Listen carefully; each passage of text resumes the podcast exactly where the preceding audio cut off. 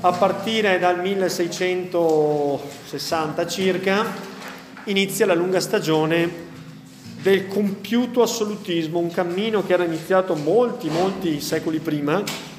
Basti pensare che il primo tentativo di riportare il territorio della Francia sotto il controllo della corona era iniziato niente po' di meno che durante la Domenica di Bouvines nel 1214, nella epica battaglia della Domenica di Bouvines che divise i destini tra la Francia e l'Inghilterra con tutta la questione dei feudi inglesi sul territorio francese. Da quel momento in poi, con molte tappe intermedie, anche con dei momenti di crisi, passando attraverso la guerra dei cent'anni, la Francia si è incamminata sulla strada che ha portato verso l'assolutismo, che ha trovato il modo di compiersi grazie anche allo scoppio della guerra dei trent'anni. Nell'ultima fase, la fase francese, la Francia scende in guerra contro gli Asburgo di Spagna ed Austria, riporta delle vittorie importanti da una parte e dall'altra, firma due paci, la pace di Westfalia e la pace di Pirenei, la prima del 48, la seconda del 59, con la quale la Francia si guadagna quel titolo di campionessa del continente europeo che prima, tutto sommato, poteva essere riconosciuto alla Spagna, mercé del grande impero coloniale che aveva edificato all'inizio del Cinquecento, la Francia come grande potenza continentale. Abbiamo già spiegato l'aspetto più appariscente dell'assolutismo francese, che è l'edificazione di una grande reggia che farà scuola in tutta Europa, imitata, abbiamo visto, un po' alle corti di tutta Europa e bisogna anche dire che l'assolutismo come concetto di potere fa scuola in tutta l'Europa continentale. C'è un'alternativa al concetto dell'assolutismo? Sì, è il modello inglese, che è un modello basato sulla creazione di una legge fondamentale dello Stato che si chiama Costituzione, sulla concezione della monarchia non in senso assolutistico ma come funzione dello Stato, e sulla creazione di un Parlamento rappresentativo della volontà della nazione. Questo modello inglese si afferma già a partire dalla Magna Carta, in forme ancora molto rudimentali, si afferma in maniera definitiva dopo la prima rivoluzione inglese del 1642, quella che darà come risultato la Repubblica di Cromwell e la morte del sovrano, e poi con la seconda e gloriosa rivoluzione inglese, quella del 1688 e 89, su cui non mi diffondo perché sono già state materie. Che cosa rimane allora da dire? Io vorrei ritornare un po', perché dopo aver spiegato Versailles, bisogna anche spiegare la politica di Luigi XIV, questo re così importante che ha fatto della pompa, della magnificenza la sua come dire, la sua chiave di lettura, ecco, il suo modo di proporsi al mondo. È la politica della grandeur che contraddistingue la Francia per moltissimo tempo, la grandezza francese, la forza. Quando è che cessa la grandezza francese e la Francia si trova a dover fare i conti con un paese potente quanto lei e forse addirittura più forte? Quando si forma un altro Stato in Europa, si chiama Germania. Infatti l'età della grandezza francese, no, l'arco del trionfo, no, avete presente, praticamente si infrange nel 1870 quando la Francia viene brutalmente sconfitta dalla Germania, la quale si costituisce in Stato. Da quel momento in poi il continente europeo è a duplice trazione, franco-tedesca. Quando le due nazioni sono una contro, contro l'altra si possono dare gra- gravi pericoli per la pace dell'Europa ma basti pensare alla prima guerra mondiale e alla seconda guerra mondiale, insomma. Quindi sono in fondo riedizioni di scontri epocali tra queste due potenti nazioni europee. Mentre oggi noi sappiamo che Francia e Germania sono incardinate all'interno dell'Unione Europea. E anche qui, no, noi guardiamo un po' da spettatori, in fondo anche da, studente, da, da studenti indisciplinati, quelli, i diktat che provengono da parte del centro dell'Europa, che è in fondo il cuore più potente dell'Europa. Vabbè, per non attualizzare, però ritorniamo dunque a Luigi XIV. Qual è la politica di Luigi XIV? Vabbè, allora intanto diciamo come, come si declina l'assolutismo in senso concreto. abbiamo capito in che maniera Luigi XIV si sbarazza dell'influenza per lui nefasta indebita della classe aristocratica che prende residenza a Versailles e viene irretita in questo gioco di società che si chiama etichetta, molto dispendioso devo dire per la nazione, però efficace. Allora diciamo innanzitutto che Luigi XIV adopera dei funzionari specializzati che vengono cooptati da tutte le classi meritevoli, cioè da le, tutti gli ambiti di competenza della nazione. Quindi non c'è dal suo punto di vista nessuna pregiudiziale a cooptare dei borghesi invece che degli aristocratici. Non è più l'aristocrazia egemone nelle decisioni vitali per lo Stato, ma può essere la borghesia di una borghesia tecnica che conosca la materia. Va bene? Allora, io qua ho diviso per farvi capire un po' le diverse caratteristiche dell'assolutismo. L'assolutismo si riflette in tutti gli ambiti della vita dello Stato. C'è un assolutismo culturale. L'assolutismo culturale consiste in questo. Consiste nel fatto che a Parigi vengono edificate delle grandi istituzioni culturali che hanno avuto una vita estremamente gloriosa e che sono direttamente legate anche dal punto di vista economico, oltre che dal punto di vista del riconoscimento del prestigio, alla corona francese.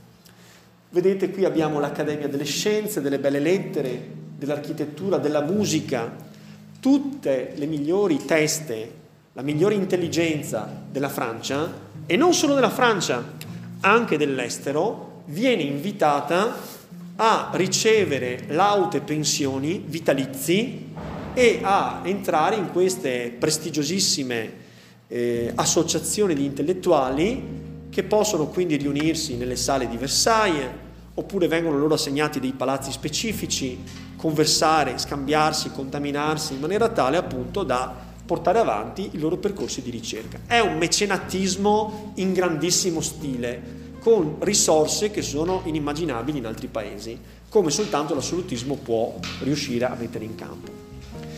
Quindi possiamo dire che Luigi XIV all'assolutismo ha dato una grande fioritura, un grande contributo allo sviluppo della cultura. Però c'è sempre l'altro aspetto, il lato negativo della medaglia. Cioè il fatto di dipendere dalla corona significa anche una implicita censura, cioè l'impossibilità di affrontare certi temi.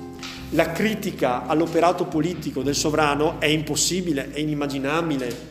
C'è un'autocensura e c'è anche una scelta da parte della monarchia, per cui soltanto alcuni letterati, alcuni artisti, alcuni musicisti diventano i grandi musicisti e hanno la patente dei grandi musicisti che viene rilasciata direttamente dalla corona. Quindi c'è una omologazione, un accentramento, un indottrinamento e una forma di censura implicita o esplicita, perché chiunque osi sfidare la monarchia perde lo status e il rango di intellettuale accademico riconosciuto a livello.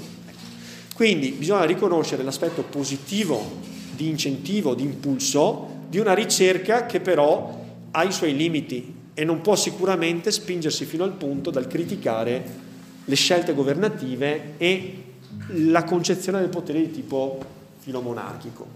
Però le grandi risorse che ci sono consentono appunto la creazione di grandi capolavori, penso soprattutto architettonici, eccetera.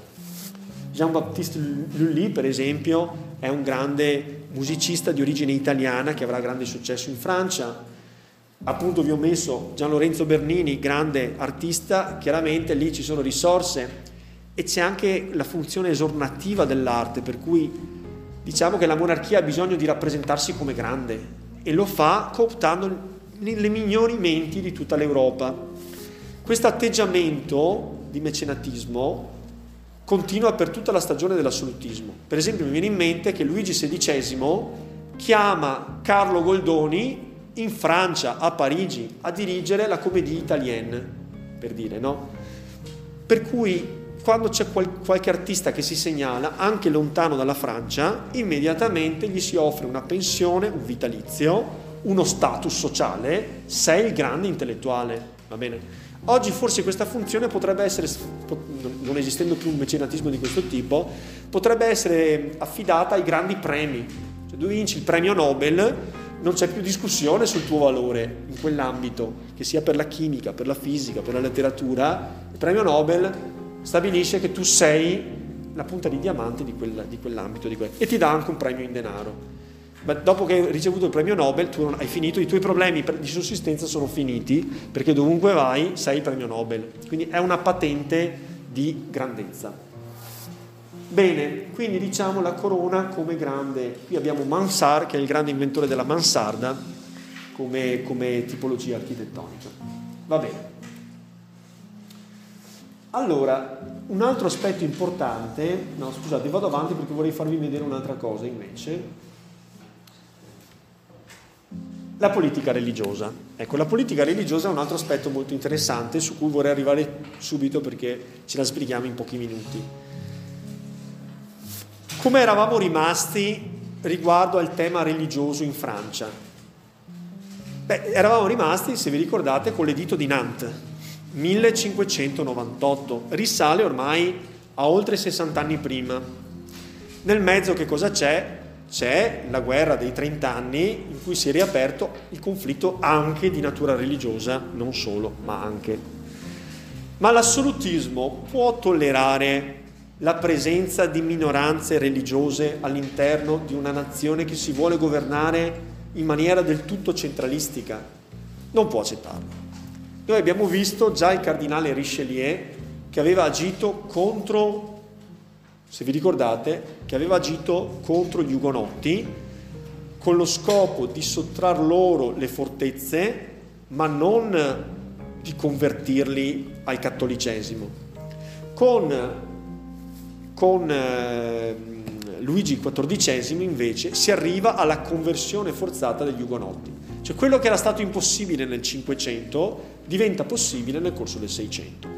C'è una duplice tendenza in atto. Prima tendenza è quella del gallicanesimo, che è tradizionale, cioè la tendenza a autonomizzare il clero francese in maniera che giuri fedeltà al re più di quanto non la giuri al papa.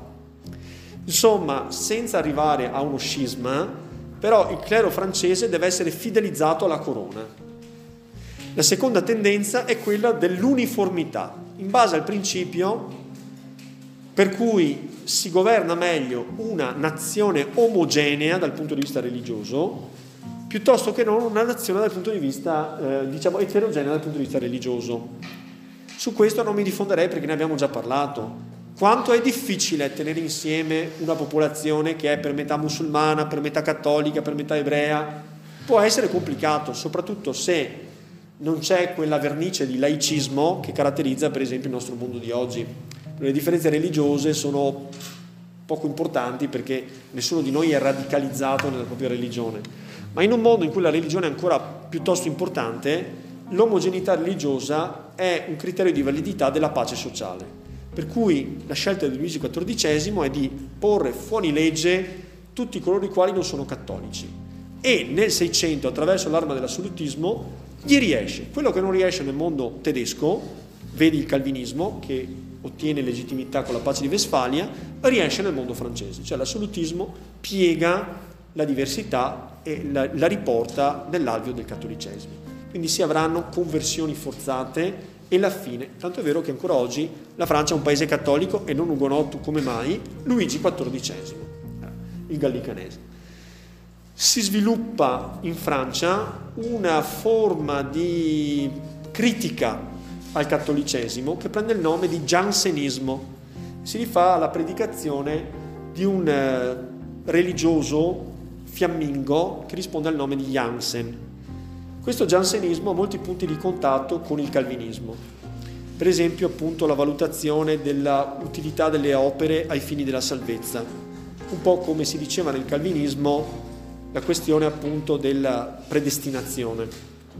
Comunque sia, dopo un periodo di tolleranza del giansenismo che si radica anche a Parigi, anche in questo caso Luigi XIV va nella direzione di eradicare qualunque forma di dibattito religioso. Quindi vedete che l'assolutismo significa anche pensiero di Stato e limitazione di qualunque forma di dibattito. Quindi il monastero di Port Royal era diventato un centro di dissenso, perché attraverso il pensiero giansenista, che come tutto il calvinismo era intollerante rispetto alle imposizioni dall'alto, si diffonde anche un atteggiamento critico nei confronti dell'assolutismo. Come tale, tardivamente, perché quasi verso la fine del, del regno di Luigi XIV, il giansenismo viene sradicato, mentre l'editto di Fontainebleau è praticamente l'anti-editto di Nantes. L'editto di Nantes è un editto di tolleranza, quasi cent'anni dopo si arriva invece a un editto che forza gli ugonotti alla conversione o all'esilio. E infatti vedete che molti ugonotti se ne vanno cercando rifugio nei paesi che sono più aperti alla religione protestante, come l'Olanda, la Svizzera, la parte protestante dell'area tedesca oppure l'Inghilterra. Quindi la politica religiosa va nella direzione della omologazione e della uniformità, secondo il principio che un paese per essere governato e per vivere in pace deve essere omogeneo sotto tutti i punti di vista. Quindi omogeneità culturale, omogeneità artistica, omogeneità linguistica, omogeneità religiosa. Questi sono i principi della Dio, che vedete governa indirizzando oppure vietando, censurando certi tipi. Allora veniamo allora a degli aspetti.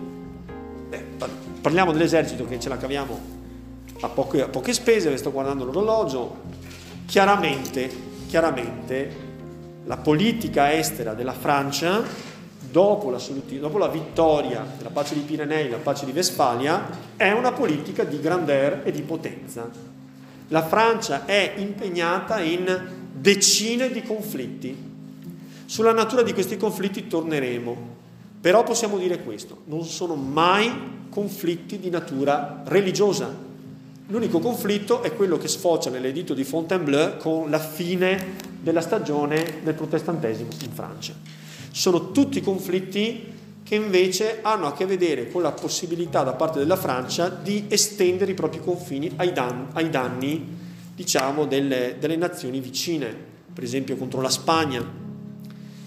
E vedremo appunto che la Francia ottiene molte vittorie, alcune sconfitte, in generale comunque è una grande protagonista delle guerre del continente europeo.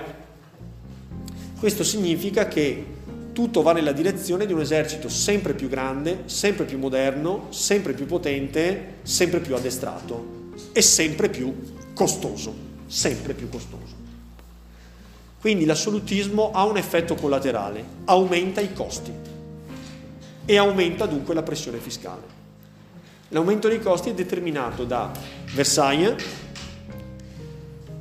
da una politica di vitalizi dati per esempio agli artisti e agli intellettuali e poi da un esercito che deve tenere alto il gonfalone della Francia, i gigli d'oro dei Borboni. Bene, quindi vedete si creano delle scuole di addestramento militari, ci sono 200.000 uomini in servizio permanente, cioè una quantità di soldati enorme che debbono essere stipendiati, pagati e che diventano un costo veramente molto pesante. Decenni e decenni ininterrotti di guerre. Alla fine della, del regno di Luigi XIV la popolazione tirerà un sospiro di sollievo e quasi festeggerà la sua morte, perché l'assolutismo è un enorme peso, un grosso gioco per la nazione, anche appunto per queste campagne militari permanenti. La politica economica. Qual è la politica economica nell'età del, dell'assolutismo di Luigi XIV? Diciamo che Luigi XIV affida tutto nelle mani di un ministro di estrazione borghese che si chiama Colbert. E la politica economica messa in atto da Colbert è coerente con le teorie economiche dell'epoca, che non sono ancora quelle dell'età classica per intenderci Adam Smith, il tema del liberismo, del libero mercato. Siamo nell'età del cosiddetto mercantilismo. Il mercantilismo si basa sul principio che la ricchezza di una nazione è costituita da ciò che rimane nello scambio tra entrate e uscite. Quindi lo scopo del mercantilismo è di aumentare la riserva aurea della nazione. In che maniera si consegue questa finalità? cercando di incrementare il più possibile i consumi interni, la produzione interna e di disincentivare il più possibile le importazioni. Quindi l'idea è che una nazione si arricchisca quanto più si sviluppa all'interno con manifatture che producano dei beni prodotti in loco, consumati in loco, si arricchisce se questi manufatti vengono venduti fuori da questo paese e si impoverisce quando invece, non trovando qualcosa che è prodotto all'interno, la va a comprare da produttori esterni, perché la valuta pregiata esce in questo, in questo senso, no? Cioè se io vado ad acquistare carrozze che non produco in Francia, in Germania, è chiaro che la moneta che è fatta d'oro esce dalla Francia e se ne va in Germania, arricchendo quel tipo di circuito lì. Quindi la politica economica portata avanti da Colbert è una politica economica che va in questa direzione. Uno, creare delle grandi manifatture di Stato, cioè lo Stato si fa imprenditore e crea delle filiere produttive, delle manifatture che abbiano come finalità di produrre dei beni che possano essere venduti, in maniera che il denaro venga speso dentro la nazione. Cioè tutto il contrario di quello che ha fatto la Spagna. La Spagna, vi ricordate, utilizzava l'oro per comprare manufatti che venivano realizzati altrove. La Francia invece investe in una, tra virgolette, industria nazionale, cioè manifatture e attività produttive nazionali. In questo senso il mercantilismo è una dottrina economica che prevede l'impegno dello Stato nello sviluppo di filiere produttive, cioè non lascia ai privati la libertà, è lo Stato che investe, che crea un certo tipo di, di indirizzo anche nello sviluppo economico. Quindi primo questo. Creando delle manifatture si creano dei grandi monopoli. Questo noi sappiamo che è un'arma a doppio taglio, perché il monopolio oggi si cerca di combatterlo. Perché noi combattiamo il monopolio? Lo consideriamo un aspetto negativo perché è in mano soltanto a un attore. E questo perché dovrebbe essere un limite? Perché nella politica dei prezzi non c'è nessuna forma di concorrenza, cioè il monopolio evita la concorrenza. Quindi da un lato è positivo, pensiamo per esempio anche alla, all'economia italiana, c'è stata la stagione in cui si è fatta la RAI ed era la, la televisione di Stato. E c'era quella, se volevi guardare la televisione c'era quella non lo so, c'è stato un periodo in cui c'erano, che ne so, le poste, e c'erano solo le poste, c'erano le ferrovie dello Stato, e c'erano solo i treni delle ferrovie dello Stato, va bene? Tutto quanto era l'Enel, e c'era l'Enel, non c'erano altri attori. La telefonia c'era la SIP, c'era telefoni di Stato sostanzialmente, va bene? Però poi nel tempo ci siamo resi conto che quando l'attore è unico, non ha molto incentivo a migliorare il servizio, e nelle politiche di prezzo può fare quello che vuole.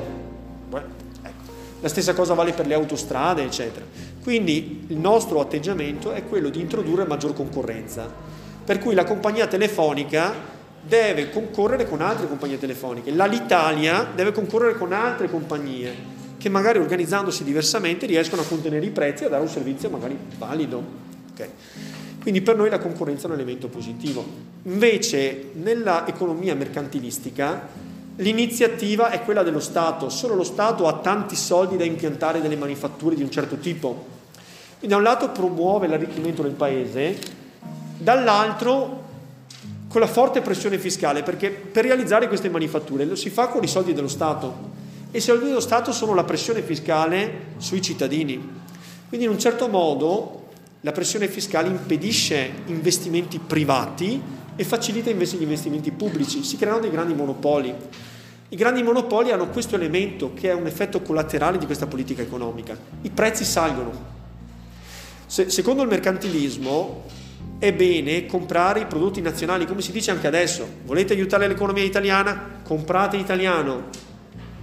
Sì, finché è una libera scelta la si può anche fare, però la concorrenza serve per calmierare i prezzi.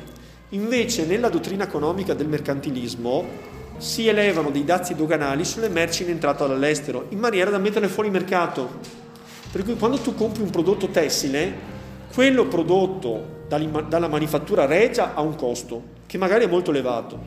Quello più economico che proverrebbe dall'estero viene tassato in maniera tale che è ancora più caro. E quindi artificialmente si fa in modo che la valuta pregiata, l'oro, rimanga nel paese, in maniera da aumentare la riserva. Va bene? Questa è la strategia. Ci sono altre strategie? Sì, ci sono per esempio strategie di migliorare i trasporti in maniera tale da facilitare gli scambi commerciali. In questo senso vi faccio vedere una grande opera pubblica che viene realizzata in questa stagione. La creazione del cosiddetto Canal du Midi, cioè il canale del mezzogiorno, praticamente una via dell'acqua che doveva tagliare dalla Manica al Mediterraneo la Francia longitudinalmente da nord a sud. Chiaramente non è, non è, non è uno scavo, è una, una serie di lavori imponenti di adeguamento di corsi fluviali esistenti che permettono però una navigazione come una specie di spina dorsale che permetta una specie di facilitazione, no? considerando che i commerci importanti vengono nell'Atlantico e nel Mar del Nord, nel Baltico. Adesso attraverso questo canale si eviterebbe quella parte che è egemonizzata dalla Spagna, che è appunto l'ingresso per Gibilterra. Vi faccio vedere qualche immagine, su questo finiamo. Ecco qua il canale di umidi, vedete? È stato creato, è stato creato. Anche questo, enormi investimenti pubblici che danno come conseguenza immediata una più alta pressione fiscale, quindi una maggior sofferenza popolare, soprattutto dei ceti più bassi, però anche grandi investimenti pubblici che diventano una specie di eredità che viene lasciata alle successive generazioni. Questa è l'immagine del canale, vedete, che utilizza bacini fluviali, i quali vengono però adeguati. Faccio vedere. Ancora oggi è presente ed è un'attrazione turistica ed è un patrimonio UNESCO dell'umanità, per dire no, è un grande, una grande opera faraonica in un certo senso. Ecco qua, si vede, vedete gallerie scavate nella roccia, grandi ponti, la prima galleria costruita per permettere, permettere il passaggio di un canale artificiale, sistemi di dighe per equilibrare livelli dell'acqua differenti, eccolo qui, una chiusa, vedete, du Bassin Rond, sono canali limitati, ci passano le chiatte del tempo, dell'epoca, quindi oggi non hanno più una funzione che possa essere. Però all'epoca la via dell'acqua è molto importante, per esempio a Venezia, nella Repubblica Veneziana, si lavora molto di più attraverso la via dell'acqua che non attraverso la terra.